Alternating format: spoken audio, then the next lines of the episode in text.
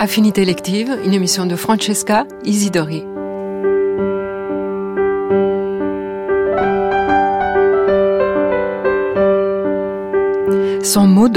Pourrait être ne jamais se prendre au sérieux.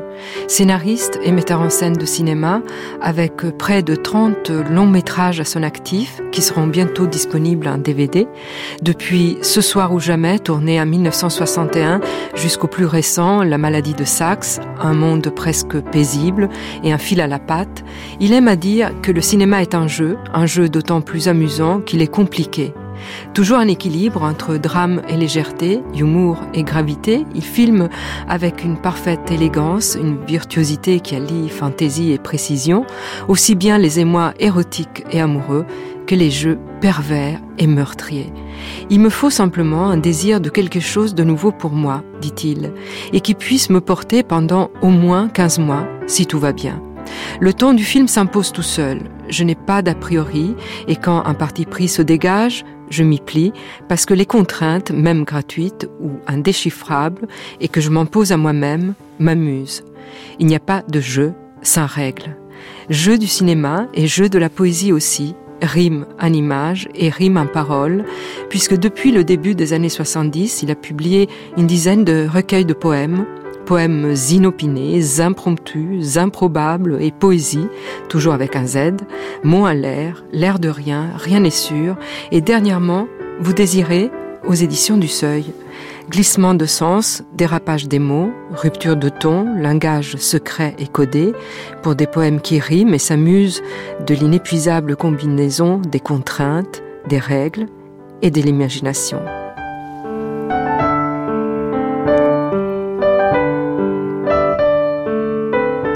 Les affinités électives de Michel Deville.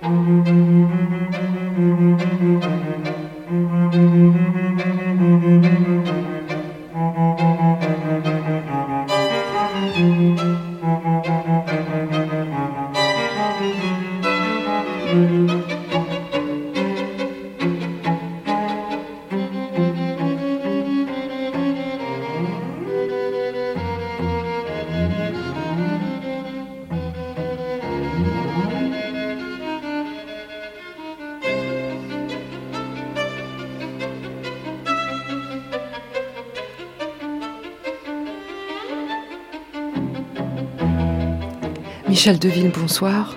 Bonsoir.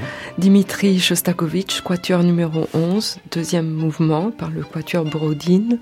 C'est cette musique que vous aviez choisie pour votre film Toute peine confondue en 1992. Et, et c'est par cette musique, par ce mouvement euh, de ce quatuor que vous avez souhaité commencer cet entretien. Alors on sait que vous êtes un, un cinéaste mélomane, peut-être le, le, plus grand cinéaste mélomane aujourd'hui en France. On se souvient de euh, Miu Miu, des déambulations de Miu Miu dans Arles, accompagnées par euh, les sonates de Beethoven. On se souvient de musique de Bellini dans Raphaël ou le débauché, de Schubert et Bartok dans La femme en bleu, et puis euh, et ainsi de suite. Euh, presque toujours de la musique classique dans vos films. Presque toujours depuis une certaine date, oui. Depuis 1967, c'était Benjamin ou les Mémoires d'un puceau. Jusque-là, je travaillais comme tout le monde avec des compositeurs vivants que je, que je choisissais, que j'aimais beaucoup. Et puis mon compositeur de l'époque, Maurice Leroux, qui avait fait pour moi Martin Soldat juste avant, était très pris. Il se lançait dans un opéra. Il m'a dit, mais vous faites un film sur le 18e, prenez donc de la musique du 18e, vous verrez, c'est très bien. Effectivement, je connaissais ces musiques-là. J'ai choisi des, chez Boccherini, chez Mozart, chez Haydn, Rameau, des musiques... Euh, et ça m'a tellement plu, cette expérience, d'avoir la musique avant le film, d'avoir tout de suite, de pouvoir choisir la musique en même temps que le scénario s'élaborait, que j'ai continué d'avoir au montage. C'est formidable de ne pas attendre. Quand on demande à un compositeur d'écrire une musique, bah, il, il, attend lui de voir les images. Donc on a la musique in extremis et c'est à prendre ou à laisser. Si ça vous plaît, vous la gardez. Sinon, on, on, on s'arrange avec et c'est pas très agréable quelquefois. Là, c'était le bonheur. J'ai continué donc. Vous avez écrit un jour, il y en a qui boivent en écrivant ou qui fument. Moi, j'écoute de la musique. Ah, ça me donne des idées, ça dope. Oui, j'ai peut-être dit ça. Oui, mais c'est vrai, exactement. Tout le temps. Et c'est pour ça que j'ai. Je suis pas du tout musicien. Je, je chante faux, etc. Mais euh, j'écoute beaucoup de musique et je note ce que j'entends. Et c'est pour ça que j'ai des un stock de musique. Malheureusement, j'arrête de faire des films maintenant. Il faut bien arrêter un jour. Et j'ai des musiques euh, que je ne pourrais jamais avoir. Et c'est ça qui me qui m'attriste. J'aurais pas pu tout mettre dans mes films parce que je me fais plaisir quelquefois. Je fais, je dis pas que je fais vraiment un film pour avoir cette musique, mais ça m'arrive quelquefois. Ça influence mon choix. Par exemple, cette musique de Shostakovich. Eh bien, j'ai fait ce film. J'avais plusieurs idées de films à l'époque. Et si j'ai choisi le livre qui a donné toute peine confondue, c'est parce que je savais que je pouvais utiliser la musique de Shostakovich. Là, oui, ça a été prépondérant. Quand vous écoutez de la musique, vous vous dites, euh, tiens, ce, mouvement-là, ce, rythme-là, euh, vous, imaginez une, une, une, scène, un mouvement, un mouvement de caméra Avant tout, une ambiance, une atmosphère. La Shostakovich, c'est l'ironie, c'est grinçant, c'est grave et en même temps, ça se prend pas au sérieux. Ça correspondait à mon film. C'est la définition même de votre cinéma, pas seulement de ce film-là Peut-être, peut-être, oui. Je, me prends, je ne me prends surtout, surtout pas au sérieux, c'est vrai. Alors, Patrick Bruel, qui jouait justement dans Toute peine confondue, vous décrit comme si vous étiez un chef d'orchestre euh, sur le plateau il ne regarde presque pas, il écoute, il sait à quel moment précis un regard va coïncider avec une note de musique particulière, il entend les acteurs et la musique de façon tellement juste que ça donne un rythme à son film. Vous reconnaissez dans ce rôle de, directeur d'orchestre? Non, non, il est très gentil, mais il exagère. Non, non, je regarde avant tout. Non, non, la musique, je la connais avant, mais je l'oublie. Euh, quelquefois, ça m'arrive quelquefois de de, lancer la musique sur le plateau comme ça pour euh, faire comprendre ce qu'on ne peut pas expliquer avec des mots. La musique parle pour moi, effectivement, et ils comprennent, mes comédiens. Euh, certains comédiens, euh, François Fabian, je me souviens, me demandait, Bellini, ça l'apportait d'entendre avant une scène dramatique, lyrique, la musique de, Bellini extraite de Norma ou de Béatrice de Tendre.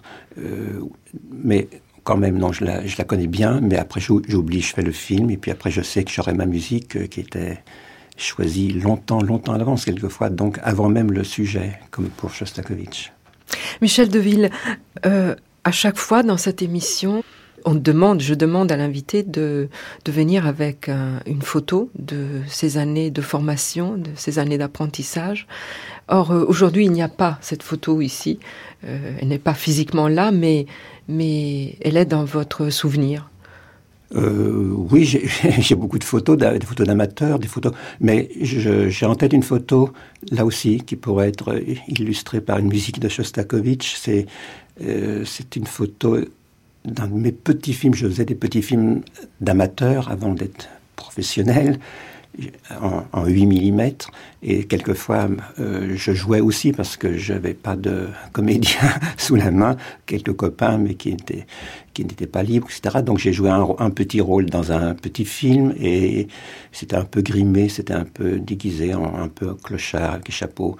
Euh, donc cette photo qui n'est pas moi et qui me ressemble quand même. Vous avez quel âge? 19-20 ans, je pense. Et vous pensiez déjà que le cinéma, ce serait votre, votre voie, votre vie? Oui. Ça, je l'ai pensé quelques années auparavant. J'étais encore au lycée. Euh, un de mes copains du lycée, euh, c'était juste à la fin de la guerre. Il n'y avait pas de caméra amateur du tout, mais lui était.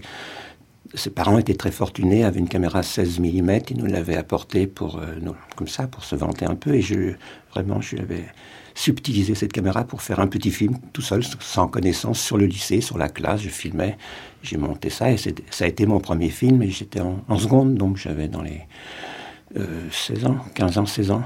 Et là, j'ai su que ce serait mon futur métier. Michel Deville, vous êtes né à Boulogne-sur-Seine Oui. En 1931 Oui. Et quel, euh, quel souvenir vous gardez de votre enfance, de votre adolescence? Dans quelle famille avez-vous grandi?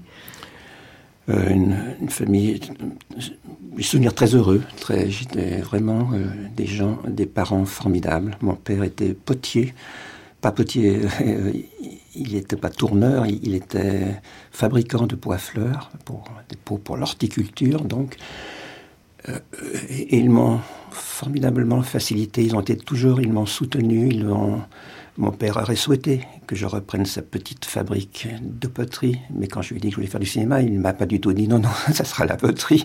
Il a au contraire fait tout pour, euh, bah, pour m'aider, pour euh, que je fasse. Euh, c'était vraiment un, bonheur. J'ai eu des parents formidables. Vous étiez déjà un grand lecteur? Grand, non, normal. Je, oui, je lisais, oui, parce que mes parents ne m'ont jamais fait lire des livres pour enfants. Ma mère lisait beaucoup, elle avait donc une belle bibliothèque et j'ai lu très vite des, plutôt des, romanciers pour adultes, de, Colette à, Duhamel, enfin des, romanciers de cette époque. Plus, euh, j'ai très peu lu. si j'ai lu euh, par exemple La Comtesse de Ségur parce qu'elle avait gardé ses livres de son enfance à elle, mais je ne lisais pas de bande dessinée, je connaissais jamais lu de Tintin ou tout, cela. C'était plus. C'était déjà des lectures plus, plus sérieuses. Oui, mm. oui. Euh, avant le cinéma, c'est la photo qui vous a passionné? Oui, oui, bien sûr. Oui, ben, Des images déjà, oui, j'ai fait la photo de, euh, très tôt. Euh, oui, j'étais adolescent, oui, bien sûr. Donc là aussi, c'est des, déjà un peu du cinéma. On cadre, on choisit, on, sélectionne. oui, j'ai aimé ça. Est-ce que vous avez été un, spectateur de cinéma précoce, assidu? Précoce, non, parce que c'était la guerre. J'ai euh, en 39, la dernière guerre mondiale, j'avais 8 ans et j'avais vu très peu de films. J'avais vu Blanche-Neige, je crois me rappeler, c'est tout. Euh, et puis pendant la guerre, euh, petit à petit, non, j'allais peu au cinéma, enfin beaucoup moins que les enfants de maintenant. J'ai commencé seulement après la guerre quand j'ai pu aller tout seul au cinéma et à la cinémathèque en particulier. J'ai fait mon éducation tout seul. La première, c'était la, cinémathèque de l'avenue de Messine, d'Henri Langlois déjà. Et là, j'ai vu beaucoup de classiques. et puis, j'allais au cinéma, enfin, des, films comme tout le monde. Là, je me suis rattrapé, disons. Et quels ont été les, les films qui, qui ont formé votre regard enfin, je, dis les films, mais sans doute aussi, euh, euh, sans doute aussi la peinture, sans doute aussi la vie, la rue. Mais comment euh, votre regard s'est formé, s'est constitué? Je ne sais pas, en voyant des films très différents. J'aimais pas. Ça, ça allait de Chaplin à, Bergman, Orson Welles. J'étais très éclectique, comme on dit. J'aimais le cinéma. Je n'aimais pas. Et je me disais aussi que j'aimais ces films et que je ne ferais pas euh, ce genre de film. Je voulais surtout euh, faire un film d'un cinéma à moi. Donc j'ai jamais essayé. Il y a des grands cinéastes qui font des, des, des, allusions, qui ont des références, qui font. Moi, au contraire. Des citations. Des, citations, voilà. J'ai jamais, ou une fois par, par hasard, mais c'est très rare, j'ai essayé de ne jamais faire de choses que j'avais déjà vues ou, des choses qui sont à la mode. J'ai essayé, c'est mon petit péché mignon, d'essayer de, euh, comme disait Cyrano, ne pas, ne pas monter bien haut peut-être, mais tout seul, c'est-à-dire de le faire à mon idée, de le faire euh, surtout pas comme les autres, même les plus grands, les plus grands cinéastes ou les cinéastes à la mode. J'ai toujours essayé, je, n'aime pas la mode, enfin, non, je, n'aime pas les choses qui sont à la mode. Je n'emploie pas les mots à la mode. J'essaie. Je, euh, je ne m'habille pas à la mode. J'aime la mode quand c'est les, des jolies femmes qui, qui la montrent. En 51, vous devenez l'assistante d'Henri Decoing, le, le, réalisateur, entre autres, de Premier Rendez-vous, les, Inconnus dans la maison, La vérité sur Bébé et Donge. Euh, et avec Henri de, Decoing, vous allez travailler pendant sept ans, euh, tourner 13 euh, films. Alors, comment s'est passé cet apprentissage? C'était formidable parce que, d'abord, c'était, oui, un très grand metteur en scène. Et ce qui était formidable, c'est que j'ai pu rester avec lui euh, tout le temps. C'est-à-dire qu'il tournait beaucoup, en moyenne deux films par an. Ce qui fait que dès qu'un film était fini, il passait au suivant. Et il a eu l'extrême gentillesse de me garder. Euh, donc j'étais toujours à ses côtés. Et plus on travaille avec un metteur en scène, plus il vous fait confiance. C'est-à-dire que au départ, je, dans les premiers films, je n'assistais qu'au tournage sur le plateau, et puis à petit à petit, j'assistais aux séances d'écriture du scénario, puis au montage après, ce qui fait que ça a été fabuleux. J'ai tout appris avec lui. Et pourtant, je n'ai pas fait des films comme, les siens, mais j'apprenais euh, ce qu'il faut apprendre, ce qu'on ne peut pas apprendre tout seul, la façon de se comporter sur un plateau avec 20 euh, ou 30 techniciens, avec des acteurs, avec ça. C'est ça que j'ai appris, la façon. il était très c'était un grand metteur en scène d'image, il avait le sens du rythme, mais aussi le sens, euh, il avait un comportement très généreux, il était très, ça j'ai appris de lui, à, être euh, toujours disponible pour les comédiens, jamais se fâcher, jamais se mettre en colère, jamais et toujours aider les comédiens en étant avec eux, tout proche d'eux. Et voilà, on n'apprend pas à diriger un comédien, mais on apprend à se comporter bien avec les comédiens. Et comment vous étiez arrivé à lui? Tout à fait par hasard. Là encore, c'est mes parents qui m'ont aidé. Mon, euh, on connaissait personne. Mes parents n'étaient pas du tout, euh, ne connaissaient personne dans le cinéma. Et pourtant, mon père m'a dit un jour, euh, dans les années 30, Henri Decoing, un metteur en scène, est venu lui acheter des pots pour son jardin. Et voilà, il a dit, bah, je le connais pas, mais si on écrivait une lettre, je lui rappellerai cet épisode et peut-être que ça l'amusera. Ça.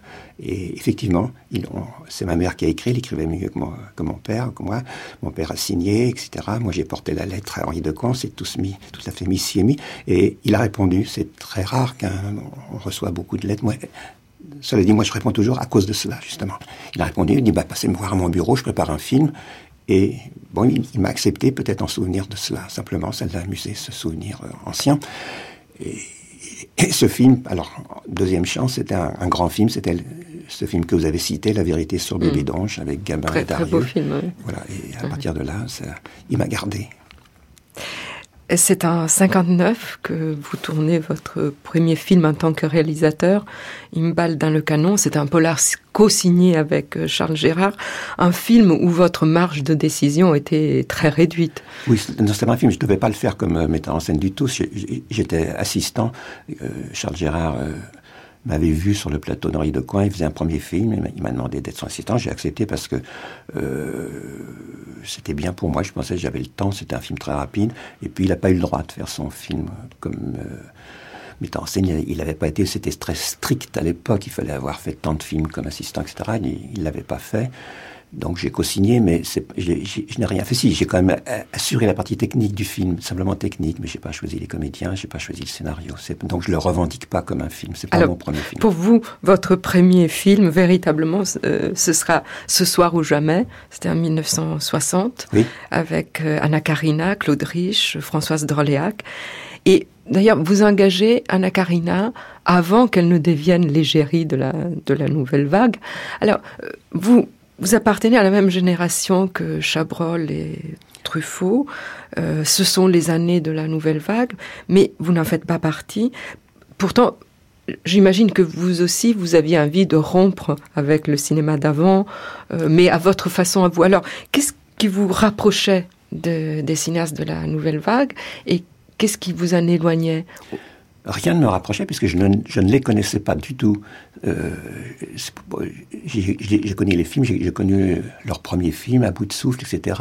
En même temps que moi, je faisais mon premier film. Simplement, j'avais effectivement les mêmes envies que de, ne pas faire comme euh, traditionnellement les films, d'avoir des acteurs nouveaux, de pas. Euh, donc, j'avais exactement le même âge qu'eux. On on est tous nés entre 30 et 32, 31. simplement, le, c'était dans l'air. Je, les ai connus petit à petit. Il y a encore même pas. Enfin, je les ai jamais fréquentés. Je n'ai jamais fait partie de la bande des cahiers du cinéma. Euh, c'est par hasard, comme ça, qu'on a eu qu'on a fait des films. Et mes films ne ressemblent pas. À l'époque, c'était j'avais une technique. J'étais plus technicien qu'eux puisque j'avais été j'avais été assistant longtemps. Mais par goût aussi. Enfin, j'aime bien le travail bien fait, les images soignées, euh, bien éclairées. Euh, la nouvelle vague. Euh, euh, était plus fantaisiste, enfin était plus léger de ce côté-là. Peut-être parce qu'ils ne savaient pas très bien, ils ont appris à, faire des films en, en, les faisant, en les tournant. Puis petit à petit, ils sont devenus techniciens euh, très avertis. Chabrol et Truffaut euh, sont devenus de grands techniciens, mais ils ne l'étaient pas à leur début. Mais quel, quel, quel, regard vous, vous portiez sur ce, sur ce cinéma, sur ces, sur ces cinéastes? Et, et en même temps, il y a quelque chose quand même de, cet esprit de rupture qui est par exemple dans Ce soir ou jamais. Euh, le, fait que euh, toute l'action se passe en une seule soirée, dans un lieu, dans un lieu clos avec des acteurs, vous le disiez, euh, très jeunes, très très nouveaux. Bah, ma, façon de réagir justement à propos de ce film, contre le cinéma d'avant, c'est que j'avais décidé qu'il ne se passerait rien. Alors que quand on réunit des gens dans un lieu clos comme ça, il se passe plein de choses. On s'étripe, on se, s'envoie ces quatre vérités à la figure. On se, comme Marie Octobre, par exemple, du Vivier, que, j'aimais bien. Mais je voulais justement que, au contraire, dans la vie, je dis si une bande d'amis se réunit un soir, un, dimanche soir, chez l'un d'eux, eh ben, il se passe très peu de choses, tout petits, petits incidents peut-être. Ce qui compte, c'est les rapports entre ces gens, c'est d'avoir le temps de, justement, de, de les connaître, de, les aimer peut-être. Et c'était pas très, c'était pas académique, disons. Vous vous sentiez un peu isolé à ce moment-là? Oui, j'ai toujours été, j'ai toujours été parce que je suis très timide, je suis, je ne fréquente pas mes confrères, je les connais vaguement de loin, on se dit bonjour et et c'est tout. Donc j'ai toujours été isolé, mais par goût, de toute façon, quelques métiers que, j'aurais fait, j'aurais toujours vécu dans mon coin avec. Euh, donc, donc mon cinéma ne ressemble pas peut-être euh, à celui des autres à cause de ça. Je, suis euh, individualiste. on est tous un peu, les Français sont un peu individualistes, même s'il y a quand même des, des petits clans, des familles. Là, je fais partie d'aucun clan. Alors après, ce soir ou jamais, il y aura Adorable Menteuse en 61, à cause, à cause d'une femme, en 62, dont le titre est inspiré d'un d'un vers, d'un poème de, de Verlaine, triste, triste était mon âme à cause, à cause d'une femme. On parlera de, de, poésie tout à l'heure, euh, euh, puisque c'est aussi à l'occasion de la sortie d'un livre, peut-être le huitième, le neuvième livre de poèmes euh, que nous nous rencontrons ce soir. Mais voilà, à cause, à cause d'une femme, euh, c'est un film qui, qui pas l'adhésion du, public. Au, départ, on voulait pour changer parce que Nina Companès et moi, puisque j'écrivais mes films, elle était mon auteur, ma scénariste. On avait, elle avait le même goût que moi pour le changement, c'est-à-dire qu'après une comédie adorable menteuse, on a eu envie de faire un, un film policier pour voir. Et puis, c'est un peu bifurqué. Il y a une intrigue policière, un homme est accusé d'un crime qu'il n'a pas commis. Et puis, à partir de là, bah, c'est devenu plutôt une comédie, un, film sur des femmes, sur des personnages. Plus, euh, ça a eu un petit, petit succès. Enfin, j'ai eu une bonne presse. J'ai eu beaucoup de chance. Enfin, dans la vie, dans la vie de cinéaste, il faut avoir tout le temps beaucoup de chance. J'en ai eu beaucoup, en ce sens que même quand certains de mes films, beaucoup de mes films n'ont pas marché auprès du public, j'ai, grâce aux très bonnes critiques que j'ai eues, j'ai pu faire un, film après. C'est-à-dire que les, producteurs ou les bailleurs de fonds, les distributeurs disaient oui, bon, ça n'a pas bien marché, mais enfin, on dit que c'est bien. Euh, ils, avaient des extraits de critiques dans leur portefeuille. Je pense à un distributeur en particulier. Ça alors, ils se disaient bon, bah, le prochain, peut-être c'est comme, c'est comme aux courses. Euh, tout d'un coup, il y a un cheval qui, qui n'est pas le favori, bah, qui, qui gagne. Ça peut être ça. Donc, ils ont continué de miser, si je puis dire, sur moi, grâce justement à ce cet appui de, la presse. Vous citiez le nom de Nina Companese, c'est à partir de ce soir ou jamais que vous avez commencé à euh, collaborer avec elle et vous avez travaillé avec elle jusqu'en 70. Alors comment vous repensez à cette euh, collaboration, à cette période de votre cinéma euh, enfin, On parle souvent d'une première période de Michel Deville qui est faite de, de comédies brillantes, de marivaudage sur les émois amoureux, érotiques des jeunes gens, des comédies pleines de, de de, légèreté, de, d'élégance, de, délicatesse. Comment vous pensez, comment vous repensez avec le recul à, cette période-là de votre, de votre travail? Bah, C'était une période, on était jeunes, donc on, faisait des films jeunes. Euh, ce soir ou jamais, euh, Nina Companès devait avoir, euh, je sais pas, 22, 23 ans à peine, peut-être. Moi, j'ai quelques années de plus. Donc, on a, a vieilli, on a appris notre métier ensemble, donc c'est pour ça que nos envies changeaient en même temps, puisqu'on on, s'est perfectionné en même temps. Elle, est devenue un grand, elle était déjà d'emblée, d'une façon innée, elle était douée pour le dialogue, mais quand même, euh, l'âge aidant, la pratique aidant, elle est devenue une très très grande dialoguiste. C'est à partir de, disons, de Benjamin, L'ours et la poupée, Raphaël, le débauché sont des très très grands dialogues. Euh, là, la presse a été, les critiques ont été longs à le reconnaître. Ils s'imaginaient que que si je travaillais avec Nina Companès, c'est parce que euh, c'était ma petite amie, c'est parce que, etc. Mais donc, donc, ils ne lui reconnaissaient au départ aucun talent, simplement je l'imposais, croyait-il. c'était un peu, un peu bête. Euh, c'est trop grave de faire des films. On, ne fait pas des films comme ça par amitié. C'est parce que j'estimais que c'était la personne qui, pour moi, écrirait les meilleurs euh, scénarios, les meilleurs dialogues. Et, c'est pour ça que je, n'ai pas écouté des, vraiment des, des, conseilleurs qui me disaient mais surtout arrêtez, arrêtez de travailler avec Nina Campanese. Ben non, ben, euh, je, pense que j'avais raison. En, tout cas, c'est ce qui me convenait. Peut-être c'était pas. Et elle est devenue elle était reconnue, à partir de Benjamin, elle était reconnue quand même que c'était. Bon. Et bah, j'ai un souvenir heureux de cette, période. On était insouciants, on, faisait des films, un, film par an. Après, j'ai un peu ralenti, mais pendant ces dix premières années, j'ai fait douze films. Même une année, on en a fait deux. Euh, c'était bien, c'était, on travaillait vite, on travaillait dans, dans le plaisir et peu dans la conscience. Benjamin ou les mémoires d'un puceau en 67 prix lui de Luc avec euh, Pierre Clémenti, Michel Morgan, Catherine Deneuve. La critique parle de subtiles fêtes galantes à la Watteau, révues par Auguste Renoir. Vous avez très vite gagné la réputation d'être un, grand directeur d'actrice. Euh, on vous compare à ce propos à, à Georges Cukor. Et euh, vous avez travaillé avec les, plus grandes et les plus belles actrices du cinéma français, de, Michel Morgan à Catherine Deneuve, de Brigitte Bardot à Fanny Ardant, Isabelle Huppert, etc.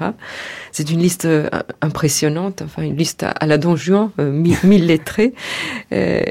Est-ce que vous seriez d'accord avec Truffaut pour dire que le cinéma, c'est l'art de faire faire des jolies choses à des jolies femmes? Oui, c'est une très jolie formule que j'aime bien.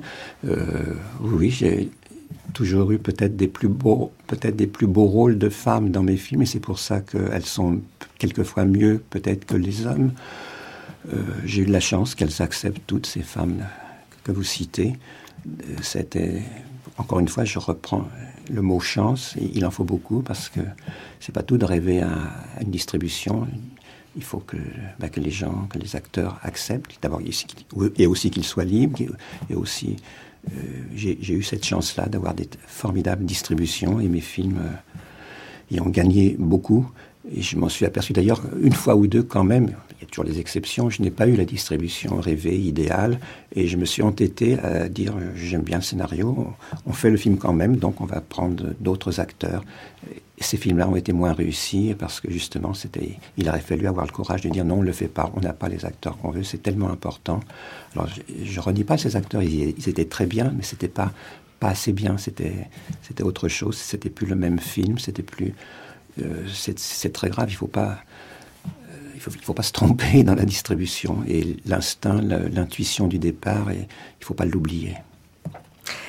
En 72, vous tournez La femme en bleu, euh, dont vous parlez comme votre second premier film.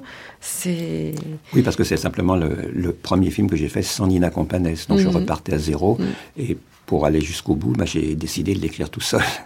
Et, ce, film qui qui est le, rêve d'amour fou, de, passion d'un homme d'âge mûr, Michel Piccoli, euh, qui se lance à la, à la recherche, à la poursuite d'une femme qu'il a à peine aperçue euh, par hasard, négligeant du coup la femme de, de, sa vie. Et alors vous avez choisi de faire interpréter les deux personnages par la même actrice, euh, Léa Massari. Et, et, on trouve dans, La femme en bleu des thèmes qui deviendront... récurrent dans votre cinéma, celui, du mirage, de, la passion, de la désillusion, l'association du, désir et de, la mort, et, au fond aussi euh, le fait de, laisser la proie pour, pour l'ombre. Mais en même temps, en même temps, la volonté très, très précise de ne pas prendre tout ça au sérieux et d'en faire quand même une comédie. Il y avait, beaucoup de, petits gags, de beaucoup de, plaisanteries, à la fois de mots ou même d'images. Il y avait des, flashbacks en cascade, par exemple. Un flashback amené un autre flashback qui, qui a amené un, autre flashback. Des, des, amusements pour ne pas, pour rester léger quand même, même si ça aboutissait à la mort d'un personnage, le personnage de Michel Piccoli. 4 avril 78, Mars à Minerve. 51 est convoqué à Paris le 11 avril pour participer à des entretiens avec une délégation de la République du Mali qui doivent se dérouler du 11 au 13 avril.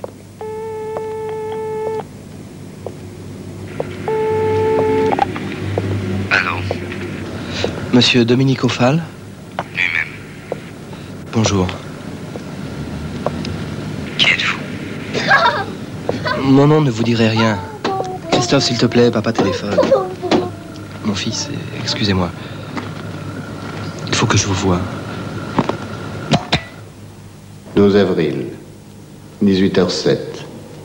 Vénus à Minerve. Contact établi comme prévu. 13 avril. Vénus à Minerve.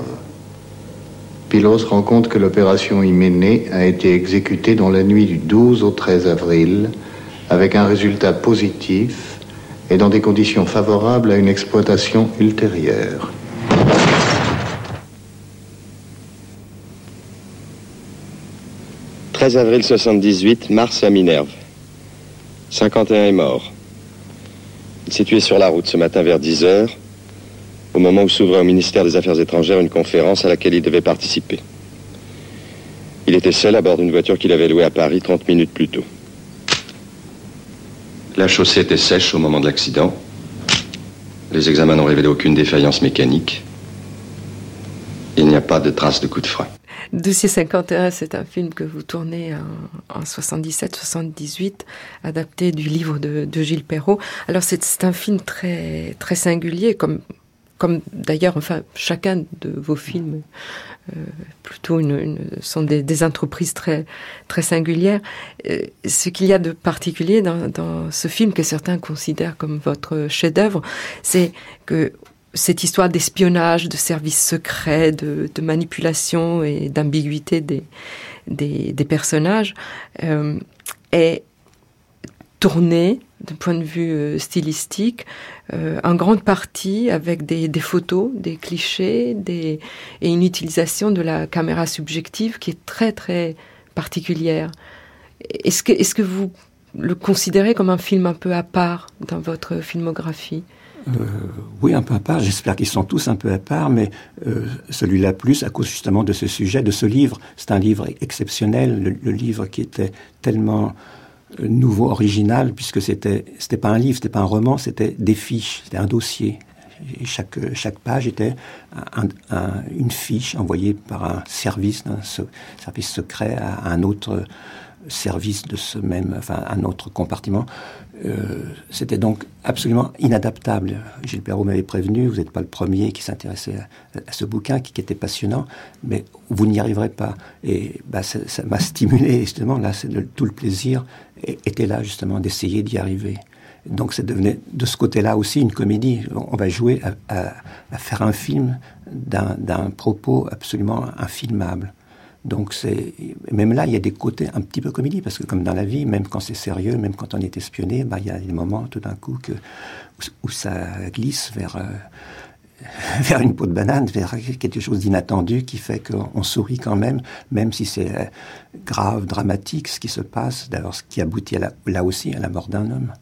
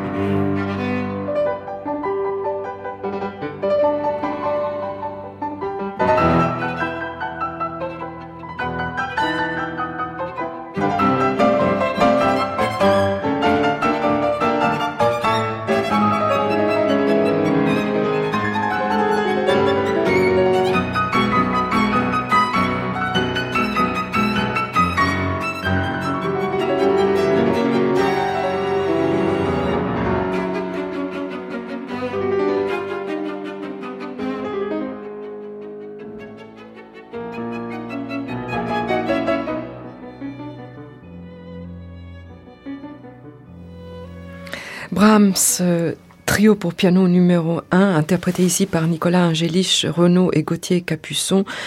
Euh, c'était la musique, euh, cette musique évoque Péril à la demeure, le, film que vous avez tourné en 84 avec Nicole Garcia, Christophe Malavoie, Michel Piccoli, et um, film adapté du très beau roman de René Belletto Sur la terre comme au ciel. Et très souvent, vos films naissent d'une lecture, d'un livre. Il y, a, eu aussi euh, Au Profonde, euh, qui était inspiré par le, roman de Patricia Smith. Euh, Est-ce que vous lisez Est-ce que vous lisez en mettant en image, un mouvement, ce que vous lisez? Est-ce que vous lisez euh, avec toujours l'arrière-pensée de... Oui. Oui, comme pour la musique. Comme pour la musique, je l'écoute pour le plaisir, mais aussi avec toujours la question est-ce que ça peut être une musique pour un, un de mes prochains films et une lecture aussi? Euh, je ne lis pas un livre si je sais pertinemment, parce qu'on m'en a parlé ou parce que j'ai lu une critique, que ça ne peut pas être un film, en tout cas un film pour moi. Effectivement, comme je n'ai pas le temps de tout lire, j'ai des lectures intéressées. Et quelquefois, on me conseille le, le, le Patricia Smith, je ne connaissais pas, c'est Jean-Pierre Cassel, avec qui je venais de tourner Le Mouton Ragé, qui m'avait parlé de ce livre, par exemple, euh, avec l'idée de pouvoir le jouer peut-être, et puis ça s'est pas fait avec lui, le film a été reculé, etc. Et, euh, le Belletto, c'était son premier, on ne le connaissait pas, René Belletto, et j'avais lu une critique qui m'avait donné envie. Voilà, quelquefois, je suis à la recherche aussi, comme pour les musiques, je lis beaucoup de critiques. Pour les pièces de théâtre, c'est la même chose.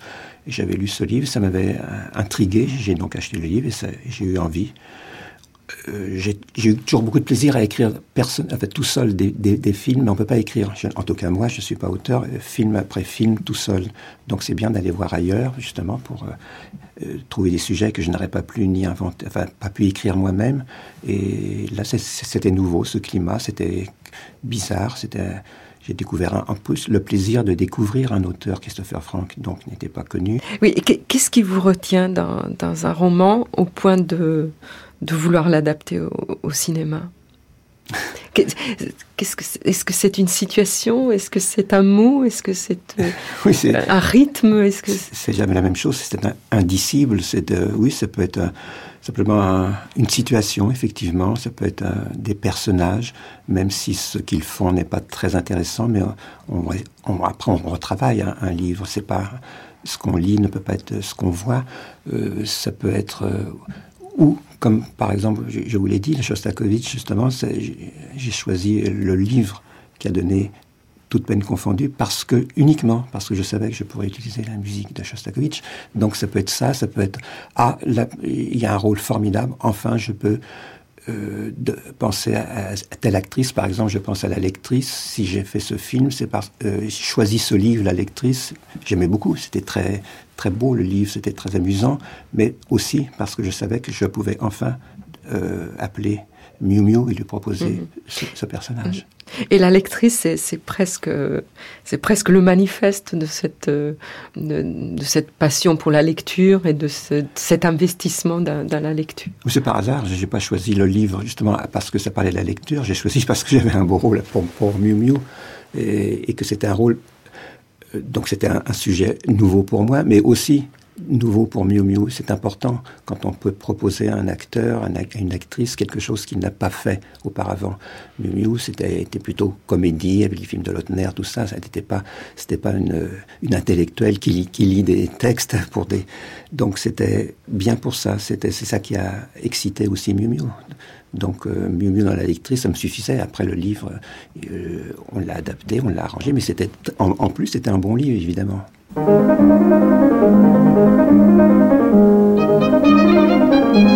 Un chat, pas question. Pourquoi? Je serais capable de me faire une allergie au poil de chat. Et d'où vous vient, monsieur, ce bel amour des chats? De Baudelaire, madame. Les amoureux fervents et les savants austères aiment tous deux les chats. Et vous, madame, vous aimez ce poème? Amis de la science et de la volupté, ils cherchent le silence et l'horreur des ténèbres. Et tu as trouvé ça à la bibliothèque? Montre.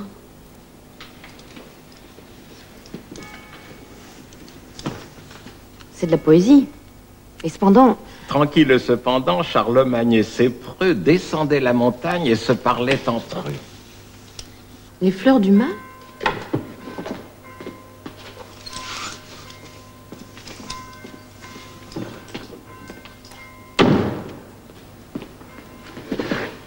croyez que c'est bien pour son âge Oui, je le crois.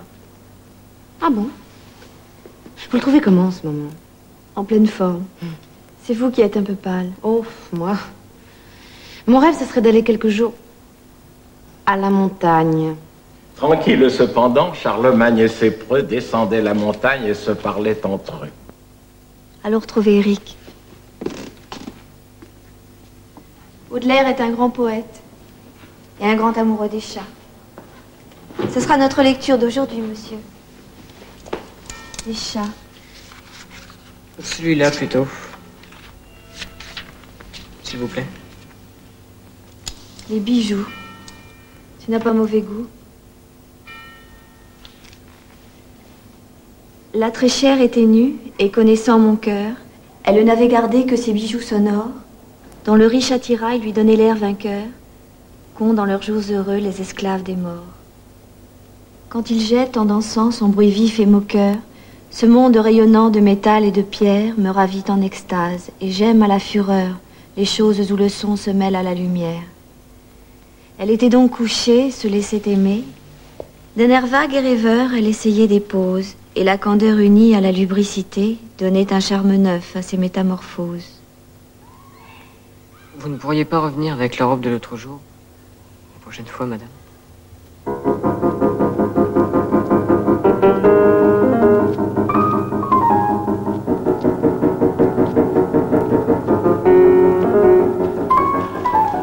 Elle dort beaucoup, tout le temps.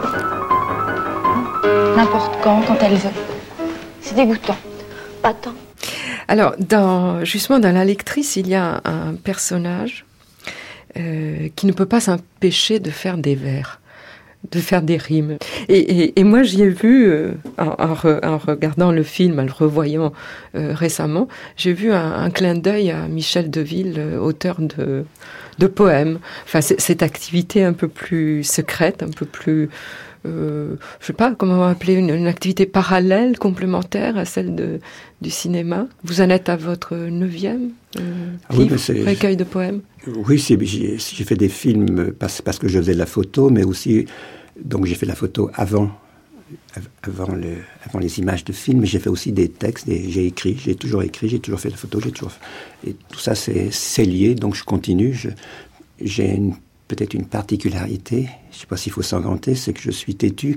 Quand je commence une chose, je la continue. Alors j'ai commencé à écrire des petits poèmes comme ça quand j'avais 8 ou 9 ans, ben, j'ai continué, j'en fais toujours.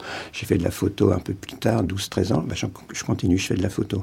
Oui, je suis, je suis un peu obsessionnel, donc c'est normal, mais, c'est normal aussi de faire tout cela parce que dans un film, il y a du texte et il y a aussi de, la photo, donc, et pourquoi pas, euh, oui, des vers. Euh, Péril meurt aussi à un moment. Euh, Malavoie improvise euh, avec un anémone de vers à, propos d'une femme qui passe dans la rue. Oui, ça, pourquoi pas. Il y a des, des rimes dans l'apprenti salaud. Il y avait des, un jeu sur les mots qui riment aussi.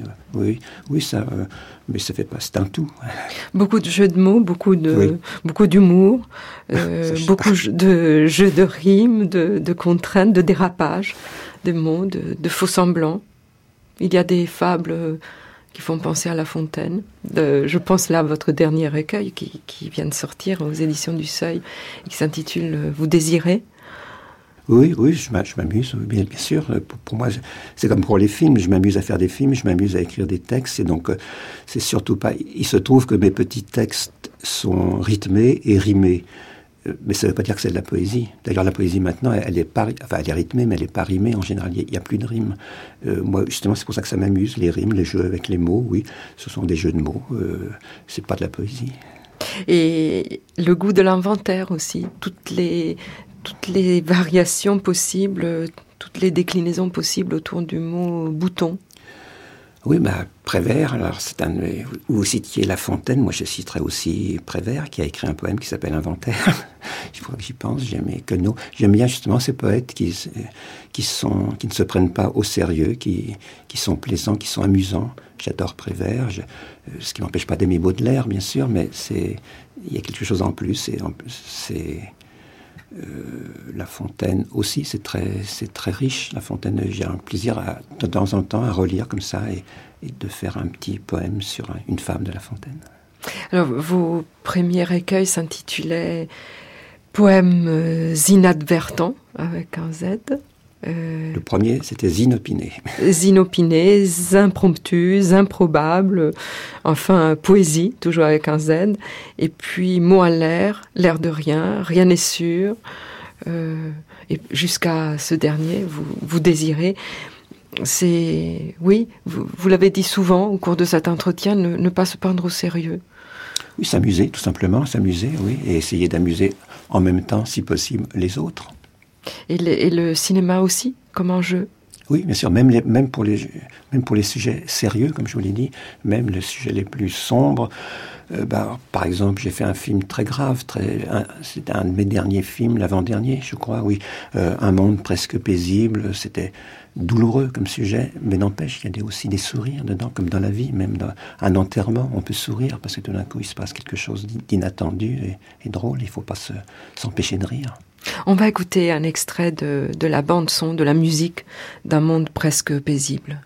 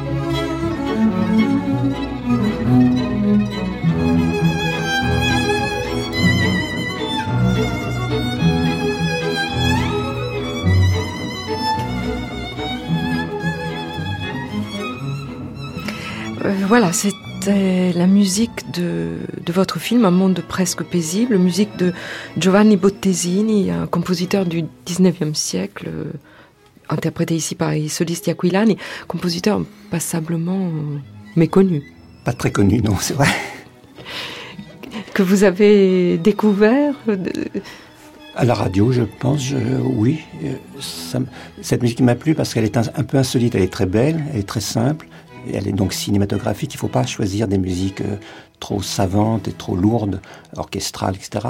Et ça m'a plu parce que c'était ce qui est insolite dans cette musique, c'est qu'elle a été écrite par un, compositeur qui n'était pas un vrai compositeur, il était un contrebassiste et qui s'ennuyait de ne pas jouer beaucoup de morceaux pour la contrebasse. Personne n'écrit pour la contrebasse. Alors il s'est écrit des morceaux pour lui et il s'est servi de la contrebasse comme dans un instrument euh, normal, c'est-à-dire que même les aigus, euh, on ne demande jamais à une contrebasse de jouer dans l'aigu. Pour ça, il y a les violons, alto, tout ça, mais la contrebasse, c'est pour les notes graves. Bah, lui jouait. Et donc, ça donne quelque chose de inattendu qui m'a beaucoup plu, c'est ironique donc, et puis c'est joli. Encore une fois, oui, l'humour, l'ironie, le, le décalage et l'émotion. Et, et, ça collait bien avec le film. Oui, ça, oui avec ce film euh, euh, qui est adapté du livre de Robert Bobert, euh, Quoi de neuf sur la guerre, et qui euh, raconte la vie d'un atelier de couture euh, juif dans l'immédiat après-guerre, en 46, oui. à Paris, la façon dont les uns et les autres euh, réapprennent ou pas à, à vivre. Mmh. Et comme le dit le, le poème d'Aragon qu'il récite euh, à la fin euh, du film, celui qui croyait, celui qui n'y croyait pas, celui qui veut oublier, celui qui n'y arrive pas. Et, c'était un film euh, où il y avait ce, mélange de, gravité, mais aussi de, de, légèreté dans un sujet extrêmement, euh, extrêmement dur, puisque tous ces gens sont sous le signe, vivent sous le signe du deuil. De... Oui, oui et il a encore la chance d'avoir pour interpréter ces personnages des extrêmement talentueux, émouvants comédiens Podalides, euh, Julie Gaillet, Zabou, euh, Simon Carion, tous étaient prodigieux. Ils m'ont apporté énormément aussi. C'était indispensable. C'était un film de personnages là aussi. Et là, la distribution euh, est capitale. Et j'aimerais qu'on parle aussi d'un autre film, l'un des plus récent, euh, tourné avant Un monde presque paisible, La maladie de, de Saxe, qui a reçu le prix Méliès du meilleur film français. Encore une adaptation euh, d'un livre de Martin Vinclair qui porte le même euh, titre, La maladie de Saxe, et, un médecin aux prises avec toutes sortes de, malades, lui-même tantôt patient, tantôt agacé par, par ce défilé de, de plaintes mais, toujours à l'écoute et, toujours présent. Euh, une sorte de, comédie humaine, mm. voilà, qui défile dans le cabinet de, ce médecin. Mm. Et, il a aussi euh, une grande galerie de, personnages secondaires, de personnages qui, font des apparitions très, très rapides. C'est le contraire. Là, oui, j'avais une cinquantaine de 60, je personnages. il fallait que tout, même certains rôles sont tout petits, mais il fallait que j'ai non seulement des bons comédiens, mais là, contrairement à certains de mes films, des comédiens pas connus, pour qu'on croie que vraiment ce sont des, les, patients de ce cabinet de, campagne, dans une petite ville dans le, près de Blois. Il fallait donc euh, euh, qu'il soit pittoresque, qu'il soit juste, qu'il soit et en même temps c'était donc passionnant.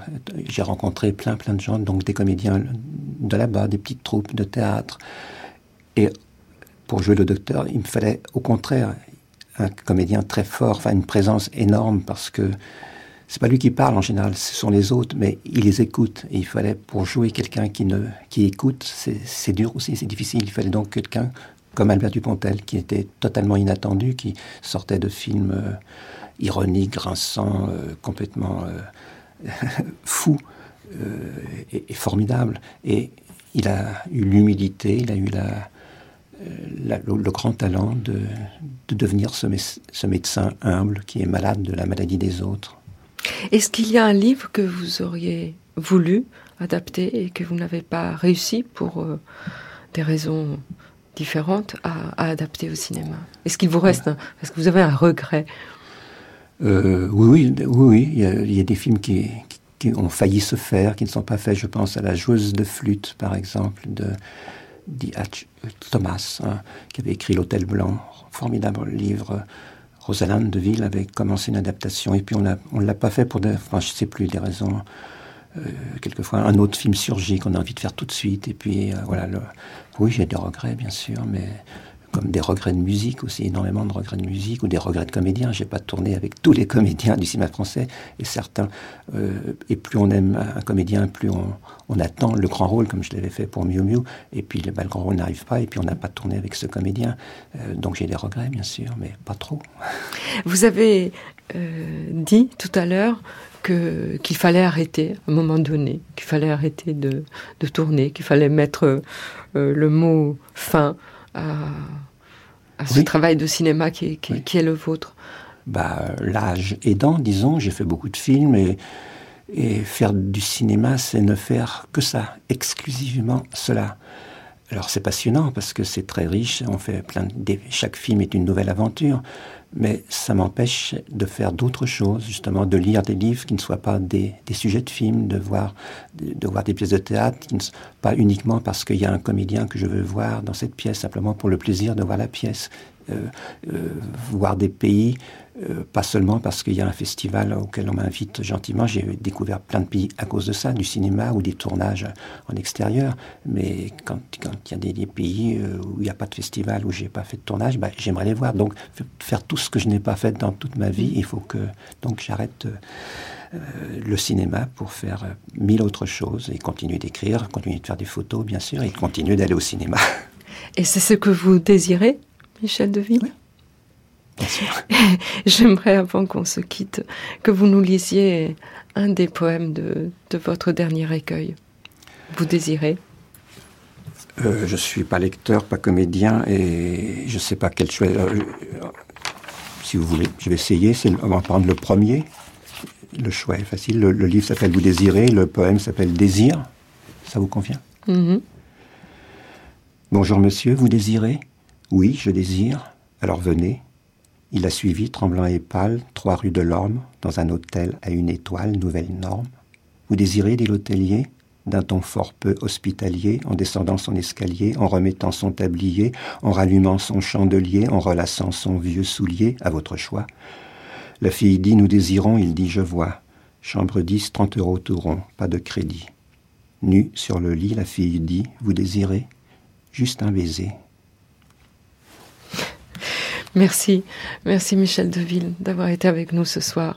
Et je signale à nos auditeurs qu'ils pourront euh, très bientôt voir euh, presque la totalité de vos films en DVD euh, édités par Gaumont. Et puis votre livre de poèmes, Vous désirez, c'est aux éditions du Seuil. Merci. Merci. C'était Affinité élective, une émission de Francesca Isidori à la technique Arnaud Chapat, réalisation Brigitte Aléo, une émission que vous pouvez écouter ou réécouter sur le site franceculture.com pendant une semaine. Merci à tous.